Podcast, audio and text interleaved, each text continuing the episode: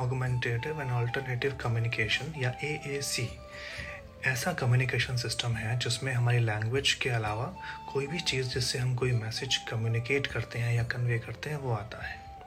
इसका गोल ये है कि जो लोग नॉन वर्बल हैं या जो लोग अपनी स्पीच से एक कम्युनिकेशन स्टैब्लिश नहीं कर पाते, उनको हेल्प करना।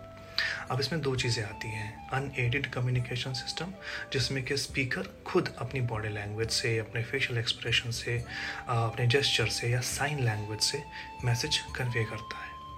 एडेड कम्युनिकेशन सिस्टम में हमारे पास कुछ डिवाइसेस हैं या पेपर पेन का इस्तेमाल करके ड्रॉ करके चीज़ें या किसी साइन बोर्ड पर डायरेक्ट कर कर उससे एक मैसेज कन्वे किया जाता है। यहाँ गोल ये है कि जो स्पीकर है वो अपना मैसेज पूरी तरीके से कन्वे कर पाए, जैसा कि वो सोच रहा है।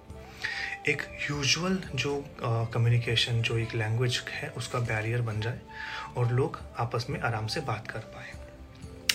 अब आप इसको अगर क्लोजली नोटिस करें तो हम सभी लोग अपनी बॉडी लैंग्वेज से, अपने एक्सप्रेशन से, अपने जेस्चर से बहुत कुछ कम्युनिकेट करते हैं।